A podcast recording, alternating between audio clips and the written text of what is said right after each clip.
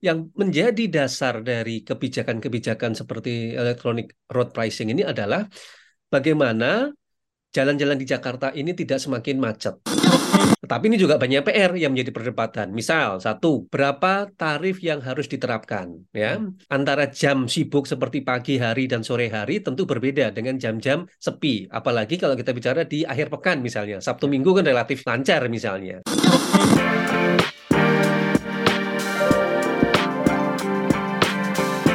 Hai sahabat TCID, kalian sedang mendengarkan podcast Suara Akademia. Ngobrol seru isu terkini bareng akademisi. Awal 2023, uh, masyarakat, especially di DKI Jakarta, dikagetkan dengan pemberitaan bahwa pemerintah DKI akan me, apa ya, menetapkan kebijakan electronic road pricing atau istilahnya kalau misalnya melewati beberapa jalan protokol di kota Jakarta itu bakal dipungut biaya um, kisaran di berita itu menyatakan ada di angka 5 sampai dengan 19 ribu rupiah. Uh, masih belum ketahuan juga sebenarnya bakal seperti apa untuk penerapan pricing ya dalam tanda petik gitu ya. Dan untuk kali ini di Suara Akademia kita bakal coba ngulik um, soal kebijakan jalan berbayar di Jakarta atau electronic road pricing. Di episode kali ini kita bakal ngobrol bareng sama Mas uh, Nirwono Yoga. Ini adalah koordinator Pusat Studi Perkotaan dari Universitas Trisakti. Halo Mas Yoga, apa kabar Mas? Selamat pagi, salam sehat Mas Arif. Semoga semuanya juga sehat selalu. Amin, ya. amin. Uh, mungkin Mas Yoga, ya. pertanyaan pertama dan ya. uh, juga mungkin ini basic nih, karena kan ini ya. beritanya tiba-tiba keluar gitu bahwa pemerintah DKI itu bakal merumuskan kebijakan electronic road pricing. Sebenarnya ya. urgensinya apa nih, Mas? Ini sebenarnya uh, apa ya? Uh, bisa dikatakan uh, kekurang seriusan ya Pemprov DKI dalam mensosialisasikan suatu program ya sebenarnya ya. Karena begini sebenarnya uh, jalan berbayar elektronik atau electronic road pricing itu sudah muncul di wacana tahun 2005 ya. Saat perda tentang pengendalian uh, uh, udara itu muncul yang menjadi bagian dari pengendalian pencemaran udara dan hal ini tentu kemacetan lalu lintas. Nah, Salah satu isu yang dilakukan untuk mengendalikan atau mengurangi kemacetan lalu lintas adalah jalan berbayar elektronik tadi atau electronic road pricing. Tapi sebenarnya banyak ya, ada beberapa alternatif kebijakan yang ini sayangnya tidak juga tersampaikan oleh masyarakat. Jadi ini bukan hal baru tetapi lebih kepada informasi yang kurang baik dari Pemprov DKI kepada masyarakat, sepotong-sepotong ya. Hmm. Kemudian yang kedua yang tidak kalah penting sebenarnya yang menjadi dasar dari kebijakan-kebijakan seperti electronic road pricing ini adalah bagaimana jalan-jalan di Jakarta ini tidak semakin macet. Ya, kita tahu Jakarta dalam lima tahun terakhir ini misalnya selalu menduduki peringkat sebagai uh, tiga besar paling tidak kota yang dengan polusi udaranya paling tinggi. Di mana salah satu poinnya 70% itu disebabkan oleh transportasi. Nah, maka ada dua PR, bagaimana mengurai kemacetan lalu lintas sekaligus mengurangi pencemaran udara. Nah, tentu kebijakan-kebijakan yang dilakukan sudah banyak. Contoh, kalau kita bicara, mulai dulu ada peraturan 3 in 1, ya, terus kemudian berganti sekarang namanya uh, penerapan ganjil genap. Nah, di antara kebijakan-kebijakan yang belum tersampaikan ke masyarakat atau belum sempat diterapkan, antara lain adalah jalan berbayar elektronik ya. Tetapi di samping itu juga ada ini Mas, kebijakan lainnya seperti nanti ada penerapan uh, parkir elektronik progresif. Ya, jadi kalau semakin uh, parkir kita ke pusat kota itu semakin mahal ya. Ini juga belum diterapkan.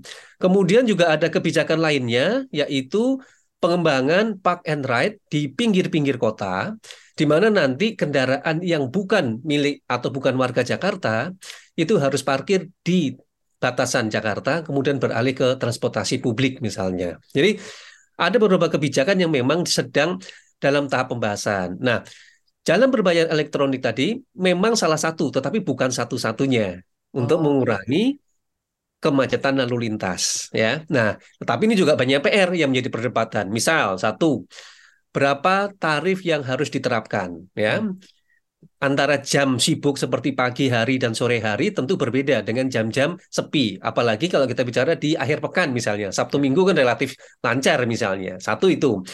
Tarif ini penting karena ini justru menjadi isu yang akan menjadi perdebatan di masyarakat ya. Hmm. Ya kita tahu misal banyak warga mengatakan saya sudah membayar pajak, sudah membayar STNK dan sebagainya tapi kok masih dikenakan bayar jalan misalnya ya. Kedua, yang tidak kalah penting adalah ruas-ruas jalan mana saja yang boleh atau bisa diterapkan pelaksanaan nanti jalan berbayar elektronik gitu ya. Nah, dua isu ini nanti akan menjadi pemicu apakah kebijakan electronic road pricing akan bisa diterapkan atau tidak. Tapi paling tidak misalnya sekarang ini kan pada tahap pembahasan raperda, Mas hmm. Arief. Biasanya kalau membahas raperda itu tidak mungkin dalam waktu singkat. Ya. Misalnya pengalaman kami yang sedang kami dampingi yaitu pembahasan raperda tentang jaringan utilitas terpadu bawah tanah. Hmm. Itu sudah tiga tahun belum selesai misalnya. Nah ini okay. artinya uh, masyarakat tidak perlu apa dalam tanda petik panik ya apalagi kemudian uh, apa uh, resistensi misalnya hmm. karena pasti butuh waktu panjang pasti akan mendengarkan masyarakat itu tadi berapa tarif yang akan diterapkan gitu ya hmm. kemudian jalan-jalan mana saja kenapa karena dua hal ini pasti langsung terkait dengan masyarakat misal hmm. tadi kalau kita bicara pembayaran kebijakan road price electronic road pricing ini berlaku hanya untuk kendaraan roda dua saja uh, roda empat saja mas hmm. ya artinya roda dua belum diberlakukan dan ada pengecualian untuk kendaraan listrik. Ini hmm. menjadi perdebatan karena apa? Misal data dari Polda Metro Jaya tahun 2019 nih sebelum pandemi. Hmm. Jumlah motor di Jakarta saja yang masuk wilayah DKI Jakarta hmm. itu setiap hari paling tidak 10 juta. Oh, okay. Mobil sekitar tiga setengah juta ya. Hmm. Jadi banyak sebenarnya. Nah, kalau kebijakan ini hanya diterapkan untuk kendaraan roda empat saja, Sementara yang motor roda dua ini tidak dikenakan, sebenarnya tidak akan banyak berpengaruh. Tetap aja akan macet ya, karena kita tahu itu kan berarti hampir tiga kali lipat dari jumlah kendaraan roda empat sebenarnya roda hmm. dua ini. Jadi ini menjadi tidak efektif kalau tadi ada pemilahan. Kedua, kalau disebutkan juga bahwa nanti yang kena itu kecuali kendaraan listrik ya, apalagi kita tahu ya. sekarang lagi tren uh, motor maupun mobil listrik. Ya. Sebenarnya kalau kita lihat dari kota-kota di Eropa misalnya yang sudah menerapkan seperti itu, akan tetap macet. Kenapa? Karena ruang jalannya tetap akan dipenuhi oleh mobil dan motor. Cuman yes. bedanya tidak bersuara, tidak mengeluarkan hmm. polusi udara, tapi jalannya tetap macet, Mas. Ah. Karena apa? Space jalannya, ruang jalan kan nggak banyak berubah. Hmm. Cuman sekarang berganti aja nanti umpamanya. Jadi ini menjadi uh, apa isu perdebatan poin pertama yaitu pengenaan kendaraan tadi siapa saja dan bagaimana karena ini pasti akan menimbulkan pasti perdebatan lagi ya kan itu satu kedua biaya tarif tadi biaya tarif ini menjadi catatan penting karena situasi kita sekarang kurang menguntungkan Mas Arif hmm. dengan adanya krisis ekonomi sekarang ini kemudian harga-harga sudah mulai naik ya masih dikenakan biaya jalan berbayar ya pasti ini pintu masuknya akan menjadi perdebatan. Ini belum bicara angka ya. Yep. Kalau disebutkan antara angka 5.000 sampai 19.000 harus diingat pada jam sibuk seperti pagi jam 7 sampai jam 9 pagi atau sore nanti jam 5 sore sampai jam 7 malam misalnya itu jam-jam terpadat yang pasti akan tinggi. Nah, pertanyaannya berapa rupiah yang harus dibayarkan ya? Hmm. Dan kemudian yang menarik adalah kendaraan ini berlaku untuk kendaraan hanya warga DKI Jakarta atau warga luar DKI Jakarta. Ya. Warga Bodetabek misalnya. Hmm. Atau mungkin ada saudara atau teman kita dari luar kota Jabodetabek misalnya, dari Semarang, Surabaya, begitu ya. Karena untuk masuk ke wilayah jalan berbayar elektronik, setiap kendaraan diwajibkan memiliki perangkat khusus, Mas. Oh, oke. Okay. Nah, ini juga menjadi kendala di soal teknologi, ya. Karena kalau bicara teknologi tadi, teknologi itu kan hanya terpasang bagi mereka yang beraktivitas di Jakarta setiap hari nggak ada masalah. Betul. Tetapi kalau ada saudara teman kita dari luar wilayah DKI atau Jabodetabek sedang berkunjung ke Jakarta, begitu ya, sementara kendaraannya tidak dilengkapi oleh alat itu bagaimana? Jadi ada kendala teknis di situ. Nah, ketiga, yang tidak kalah penting sekarang jalan. Ya. Dari ruas-ruas jalan yang sudah diinformasikan oleh Dinas Perhubungan, Sebenarnya kalau kita lihat dari kondisi yang sekarang, ini sebenarnya catatan untuk kota-kota ya. di luar ya. Kenapa kota-kota seperti di apa negara seperti di Singapura, kemudian di Inggris, di Jerman, kemudian Swedia atau Norwegia berhasil menerapkan electronic road pricing hmm. karena jalan-jalan mereka sudah didukung oleh transportasi publik yang handal, Mas Arif. Hmm. Jadi warga itu di lokasi jalan yang kena berbayar elektronik, mereka bisa bepergian dengan nyaman. Ya. Naik kendaraan banyak sekali pilihan. Nah, dari pantauan kami, untuk wilayah DKI Jakarta, dari semua ruas jalan yang sudah disebutkan, kita hanya bisa merekomendasikan tidak lebih dari Jalan Sudirman Tamrin, Gatot Subroto, MT Haryono, dan Rasuna Said. Di luar jalan itu, rasanya masyarakat masih kesulitan untuk mendapatkan transportasi publik ya. Sehingga kalau mau diuji cobakan penerapannya, kita hanya merekomendasikan di kawasan segitiga emas itu tadi, Mas Arif. Karena kalau ya. misalnya ngelihat rute um, dan juga apa ya berita yang seliweran di sosial media nih, Mas Yoga, ya. itu kayaknya dari ujung ke ujung ya, dari iya. dari Hayamuruk sampai ya, betul. Fatmawati, Fatmawati gitu. Ya, betul. Karena jalan yang diusulkan sekarang ini oleh Dishub itu merupakan jalan-jalan yang selama ini kena penerapan ganjil genap, Mas Arif. Oh, Oke. Okay.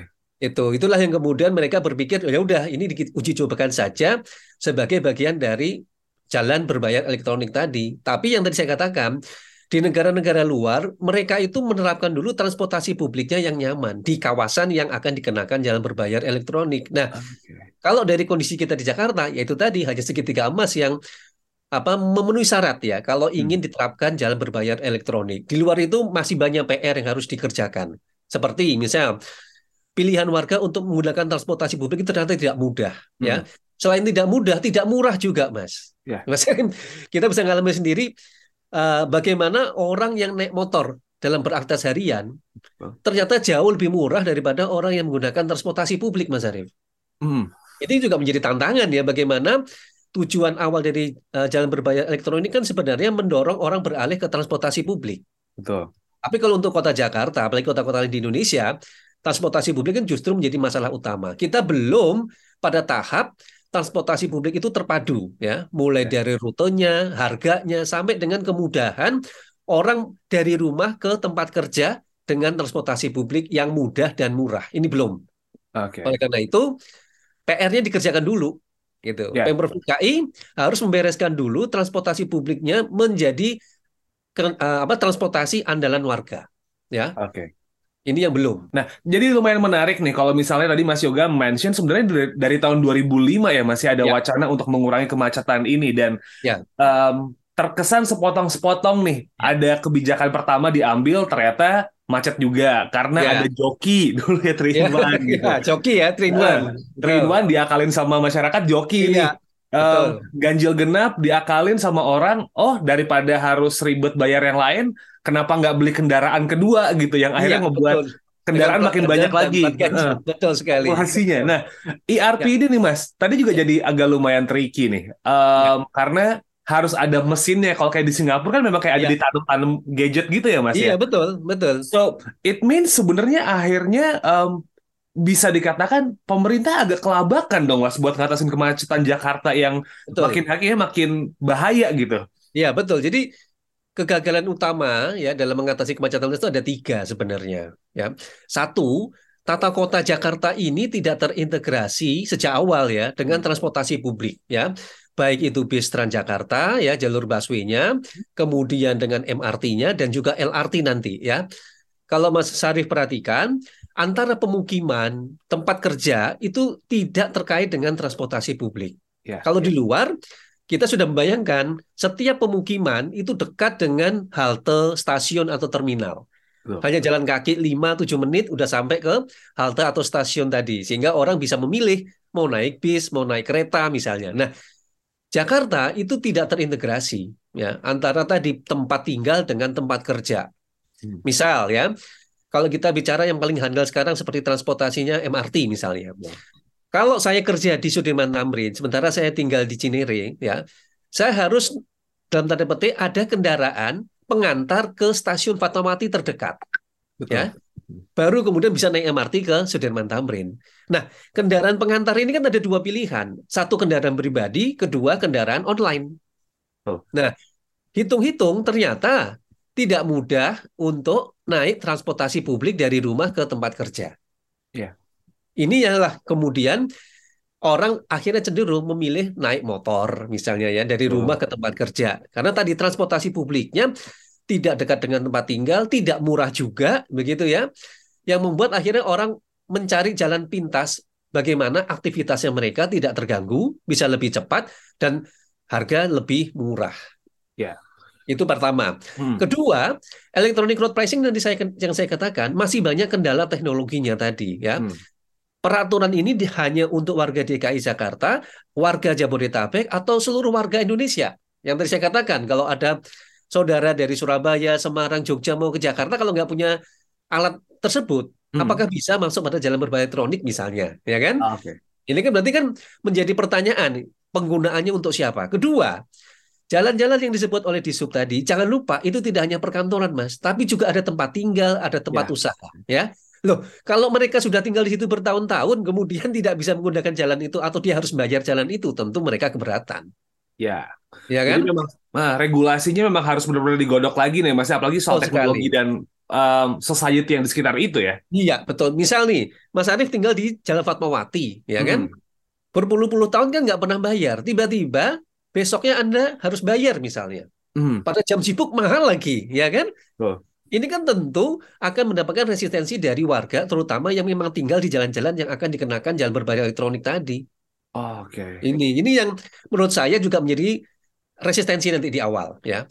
Yang ketiga yang tidak kalah penting adalah yang tadi saya katakan, jalan yang akan dikenakan berbahaya elektronik itu apakah semuanya sudah didukung oleh transportasi publik tadi? Mm -hmm. Kalau tidak, ya akhirnya yang dikorbankan adalah masyarakat lagi. Mereka akan kesulitan beraktivitas, berusaha, gitu kan? Dan pada akhirnya masyarakat nanti akan mencari cara, Mas, bagaimana mengakali dalam tanda petik, terutama jalan-jalan yang terkena jalan berbahaya elektronik atau elektronik road pricing. Jadi ini ada penyebab utama yaitu apa? Cara berpikir atau oh, mindset. Okay. Ya, mindset. Ya.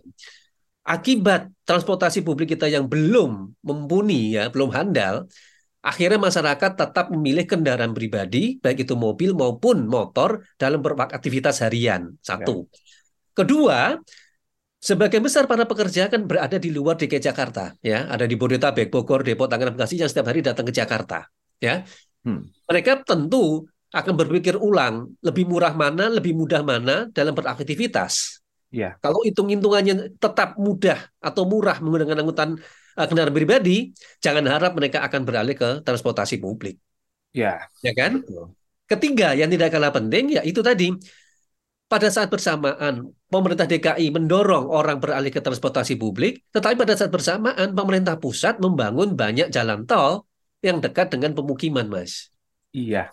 Kalau kita perhatikan sekarang ini, tol-tol itu dibuka baru hmm. di daerah pinggiran, bahkan sudah mulai wilayahnya keluar DKI Jakarta dan dekat dengan pemukiman. Nah sekarang dengan cara begitu, orang tetap akan naik kendaraan pribadi, Mas. Ya. Gitu. Ini yang menjadi tantangan bagaimana ketidakterpaduan antara kebijakan transportasi publik dengan hmm. kebijakan pengembangan kota dan kebijakan pembangunan infrastruktur jalan. Harusnya itu jadi satu semua. Tapi kalau kita lihat sekarang, justru semua jalan sendiri-sendiri. Akhirnya apa? Akhirnya masyarakat mencari cara yang paling mudah kan? Paling ya. mudah, paling murah gitu ya. Sama dengan jalan berbahaya elektronik. Kalau nanti ketahuan angkanya berapa ditentukan, masyarakat nanti bisa memilih pada jam berapa dia akan masuk ke sana. Tentu cara yang paling murah misalnya. Ya. Ya kan dia tinggal mundurin jam kerja, jam rapatnya aja mas kalau mau ketemuan. Betul. Ya kan di jalan-jalan sepi, tapi dia tetap lewat jalan di situ, gitu kan? Ya. Bukan kemudian mereka beralih ke transportasi publik tadi Mas Arif. Jadi kembali lagi kecil efektivitasnya dari jalan berbahaya elektronik. Pun juga kalau misal memang dengan prasyarat yang ditentukan yang beredar di media sekarang kalau kendaraan listrik, motor ataupun mobil itu bebas dari pem, apa kena tarif gitu ya, ya ya. orang bakal mulai mikir juga kayak tukar tabak kayaknya bisa deh ini. iya kan maksudnya? Itu yang tadi saya katakan hmm. ini kebijakannya tidak fokus ya. Hmm. Semua termasuk ganjil genap ya. Kalau Mas Arief perhatikan juga ganjil genap ini kan juga tidak berlaku bagi kendaraan listrik ya. ya. Padahal kasus yang kami temukan misalnya ya yang kami pelajari di kota London misalnya. Sudah terbukti, Copenhagen juga sudah terbukti. Akibat semua didorong kepada anjuran kendaraan listrik, warga kotanya berbondong-bondong menggunakan kendaraan listrik semua, baik mobil maupun motor. Tetapi yang terjadi apa? Jalannya tetap macet. Oke. Okay. Karena ruang jalan kan tidak berubah banyak. Pertambahan atau pertumbuhan, pelebaran atau perpanjangan jalan itu selalu kalah dengan jumlah kendaraan. Sama di Jakarta ya. Kalau nanti mau tetap digunakan electronic road pricing dengan pengecualian kendaraan listrik tadi, ya mendingan kita beli motor listrik, beli mobil listrik kan. Iya bisa ke mana-mana. Tapi kan akibatnya apa? Kalau seluruh warga DKI dan juga Bodetabek melakukan hal yang sama, ya jalan berbayar elektronik itu sudah gagal sejak awal. Oh, jadi gini Mas, artinya sebenarnya kalau misalnya memang akhirnya ada pengecualian ini dan memang kita kebiasa apa ya, masyarakat mungkin kebiasaan ngakalin dan mencari Iya. hal-hal lebih menguntungkan. Iya. em, tujuan ERP buat mengurangi kemacetan dengan bersyarat kendaraan listrik ini, jadi sebenarnya fokusnya malah lari buat apa ya, konversi kendaraan listrik Iya. bukan Jadi bukan buat macetnya. justru akan menguntungkan apa? Industri motor listrik, kendaraan listrik. Karena dia Oh. mendapatkan angin segar, ya. Orang akan berbondong-bondong membeli atau tukar tambah dengan kendaraan listrik, baik itu motor maupun mobil, kan? Hmm. Bukan mereka beralih ke transportasi publik. Itu, itu makanya tadi saya katakan, Ya. kalau ini diberlakukan, maka kebijakan itu gagal sejak awal. Sebelum diberlakukan, uh, sudah gagal, Mas. Mhm. Karena Iya, iya, orang iya. akan berpikir lebih cepat ya sebelum melakukan gitu. Apalagi jangan lupa ada program subsidi pemerintah untuk membeli kendaraan listrik. Ya. Daripada dia kena ganjil genap, daripada dia kena jalan berbayar elektronik, ya mendingan kita beli tukar motor listrik selesai, Mas. Ya. Ya kan peraturan yang dibuat tadi langsung batal dengan sendirinya, nggak kepake, Mas. Karena Ya. dia sudah beralih ke kendaraan listrik kan. Betul. Namanya juga tadi kebijakan yang dalam tanda petik pengecualian. Ya. Harusnya kalau tujuan utamanya adalah mengurangi penggunaan kendaraan pribadi, itu kan hanya berlaku semua, Mhm. baik mobil motor, baik BBM biasa maupun listrik. Karena tujuan utamanya mengurangi kendaraan di jalan, Betul. supaya orang beralih ke transportasi publik, kan begitu. Mhm. Kalau ini saya melihat dalam tanda petik tadi, ada dualisme kebijakan. Satu, mengurangi kendaraan eh, BBM, Mhm. mendorong orang membeli kendaraan listrik. Oke. Padahal tujuan utamanya tadi adalah membatasi pergerakan kendaraan pribadi. Oh. Inilah yang kemudian kenapa tadi IRP akan gagal sebelum diberlakukan, Mas. Oh iya. Gitu. Karena Misalnya, masyarakat udah mulai tahu loophole-nya di mana ya. iya betul. Umpamanya ini, tahun 2024 nanti semua jalan tadi akan diberlakukan ERP misalnya. Mhm. Sementara pada tahun 2023 ini pemerintah akan mengencarkan subsidi pembelian kendaraan listrik. Apa yang terjadi? Semua berbondong-bondong membeli kendaraan listrik kan. Jadi begitu pemberlakuan 2024 itu udah nggak kepake, Mas. Iya, Gitu. iya, iya, iya. Jadi peraturannya justru malah kayak em, ya itu tadi. Jadi akhirnya ERP ini terkes bukan buat ngurangin kemacetan ya, Mas ya. Juga ya. Ya, tapi Hmm. justru menguntungkan industri kendaraan listrik. Mhm. Sengaja atau tidak sengaja, itu justru akan mempercepat peralihan konversi kendaraan listrik. Iya, Mhm. tetapi jangan harap kemudian kemacetan lalu lintas akan berkurang, Mas. Tetap Ya. akan macet. Tapi kalau kita bicara soal possibility yang positif nih mungkin Mas Yoga Ya. ya.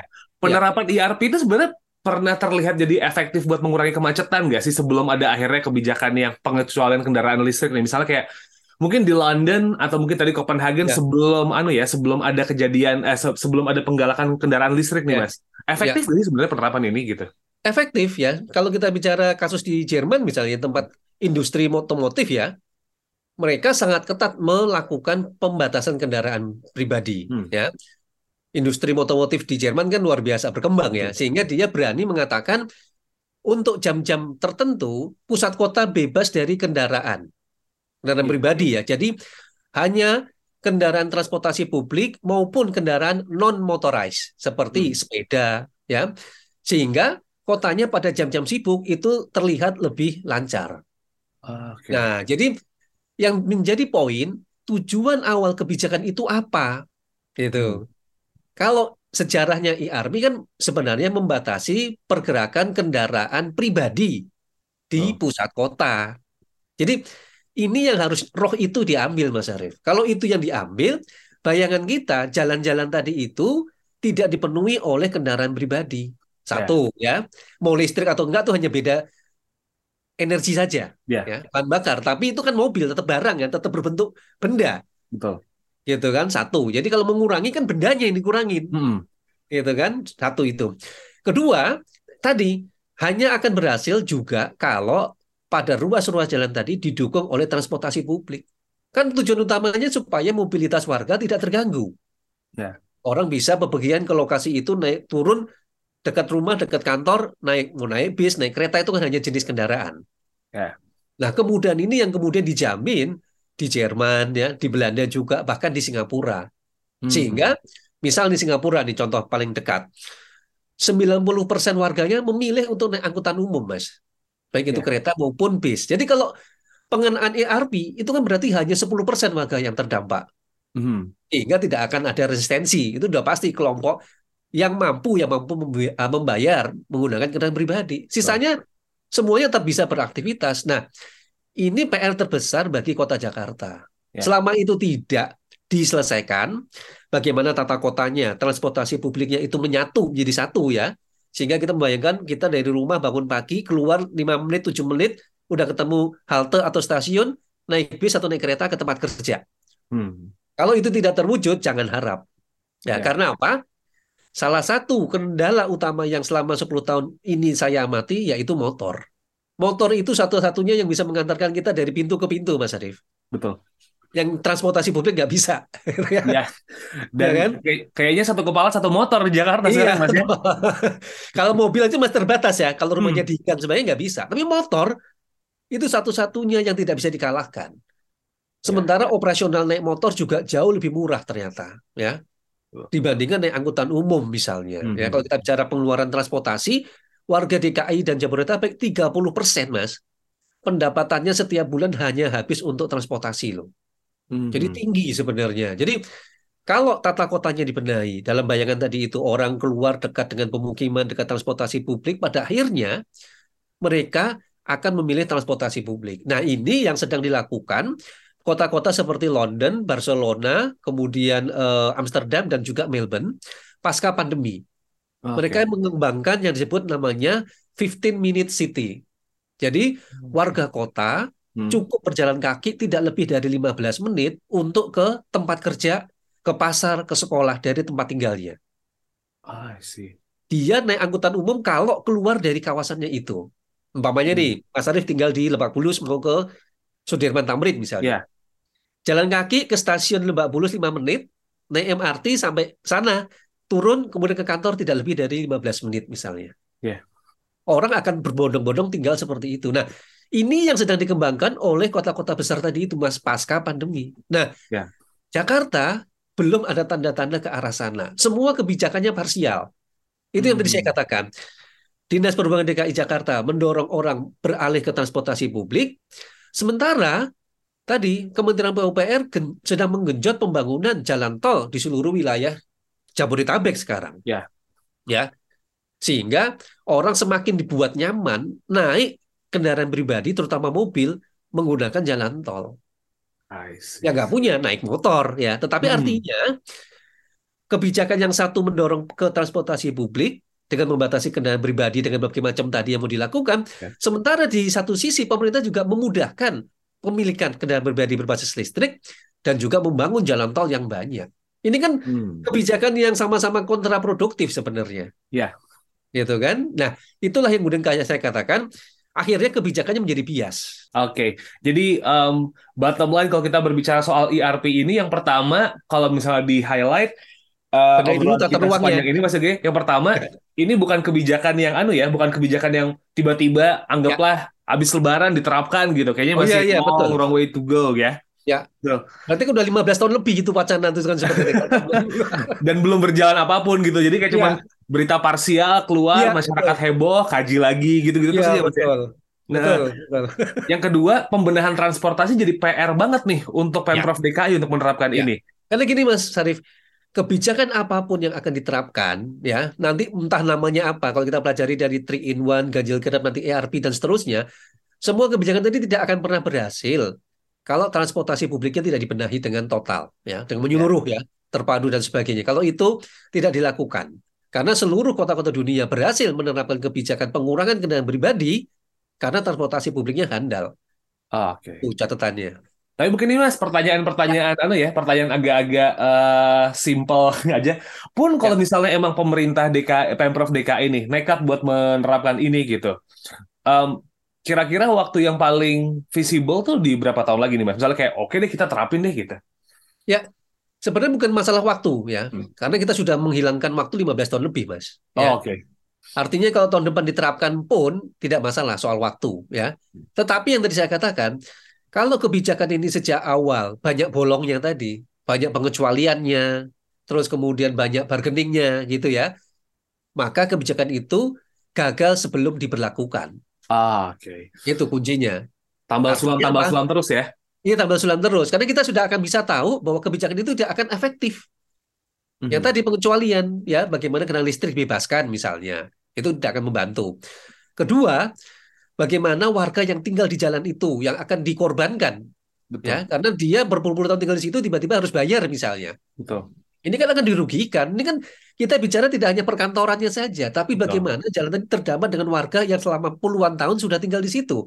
Mhm. Ada ketidakadilan di situ kan. Kebayang yang Meskipun- hmm. Meskipun Gimana? ya dikatakan bahwa uang ataupun hasil dari tarif tadi itu akan digunakan untuk transportasi publik, ya, untuk perbaikan sarana prasarana transportasi publik. Tapi bagi warga yang terdampak langsung, yang selama puluhan tahun tinggal di situ, itu justru menurut saya perlu dipikirkan juga, Mas. Oke, lebih baik uangnya dikumpulin dulu di awal benahi transportasi publik daripada Iya. kita ngumpulin uang dulu Iya. ya diterapkan baru benahi gitu ya Mas ya. Iya betul, betul. Kayak nggak punya uang kan jadinya kan. Oke, Mas, eh, mungkin kita udah di ujung obrolan nih. Ada lagi Yap. pengen disampaikan Mas Yoga em, dari soal ERP ini. Kayaknya masyarakat udah perlu tenang, nggak buru-buru kok ini kebijakannya ya. Gimana Ya. Mas? Jadi yang perlu dipastikan itu ada tiga, ya. Satu, masyarakat tidak perlu panik ya, karena kebijakan itu masih dalam penggodokan. Bahkan ada kesempatan dari teman-teman DPRD untuk mendengarkan masukan dari masyarakat. Oke. Ya, yang tadi pro kontranya perlu apa tidak, lokasi di mana saja, berapa tarifnya. Di sini kan DPRD harus mendengarkan suara rakyat tadi, Mas. Mhm. Sehingga pada akhirnya nanti bisa diputuskan perlu dibahas nggak raperda ERP tadi, Ya. perlu dilanjutkan atau tidak, kan begitu pada Ya. akhirnya. Termasuk tadi, apakah iya ERP tadi akan berhasil atau efektif mengurangi kemacetan lalu lintas? Kalau tadi Hmm. banyak pengecualian misalnya. Bagaimana warga yang tinggal di situ? Kan warga yang tinggal di situ juga berhak untuk menyatakan keberatan, Mas Betul. yang akan dikenakan. Umpamanya di depan rumah Mas Arief tiba-tiba nanti akan kena jalan berbayar. Apakah Ya. warga di situ sudah dapat apa dapat informasi, dapat kompensasi, keberatan apa tidak? Itu kan nggak pernah ditanyakan, Mas. Iya. Jadi itu kunci pertama dulu. Kalau tidak nanti kita akan berdebatnya terhadap hal-hal yang tidak mendasar. Tarif misalnya yang diributkan, Ya. tapi tidak bicara soal ini efektif atau tidak sebenarnya. Betul. Korbannya banyak nggak nih sebenarnya terkena dampak peraturan ini kan gitu kan? Mhm. Yang kedua yang tidak kalah penting, pemerintah harus membenahi transportasi massal. Itu dulu PR-nya dibenahi, termasuk Ya. dengan tata kotanya. Sehingga kebijakannya tidak parsial, tidak apa tidak uji coba ya, tidak sedikit Betul. coba gitu kan, sehingga kebijakannya banyak tidak berhasil. Nah, ketiga yang tidak kalah penting, ini penting buat semua nih, Mas.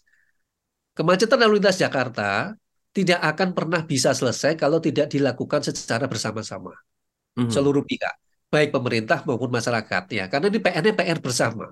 Ya. Jadi upaya juga harus dilakukan bersama-sama. Tanpa itu tidak akan berhasil. Meskipun pemerintah nyiapin fasilitas, tapi kalau orang mikirnya kayak punya mobil yang Ya. gede sendiri, satu kepala satu mobil, nggak kelar-kelar juga ya Mas ya? Iya, betul. Jadi ada kesadaran bersama di situ. Nah, inilah proses yang harus dilalui tadi. Tiga poin tadi yang harus dikerjakan bersama-sama. Oke, baik kalau gitu Mas Nirwono Yoga terima kasih buat waktunya ngobrol-ngobrol ya Sama-sama Mas Arief, semoga bermanfaat nih. banget. Ini saya jadi kayak oh oke nggak dalam waktu dekat itu yang paling Iya. bikin tenang Mas. Soalnya kebayang nih mau main ke Blok eh mau main ke Fatmawati, waduh bayar. Oke kalau gitu sama Aman. TCID kita ketemu lagi di episode-episode berikutnya. Jangan lupa buat eh, cek website kami di conversation.com/id atau cek sosial media kami di @conversationidn. Saya Muhammad Syarif, podcast produser dari The Conversation Indonesia. I'll see you on the next episode. Kalian telah mendengarkan podcast Suara Akademia, ngobrol seru isu terkini bareng akademisi.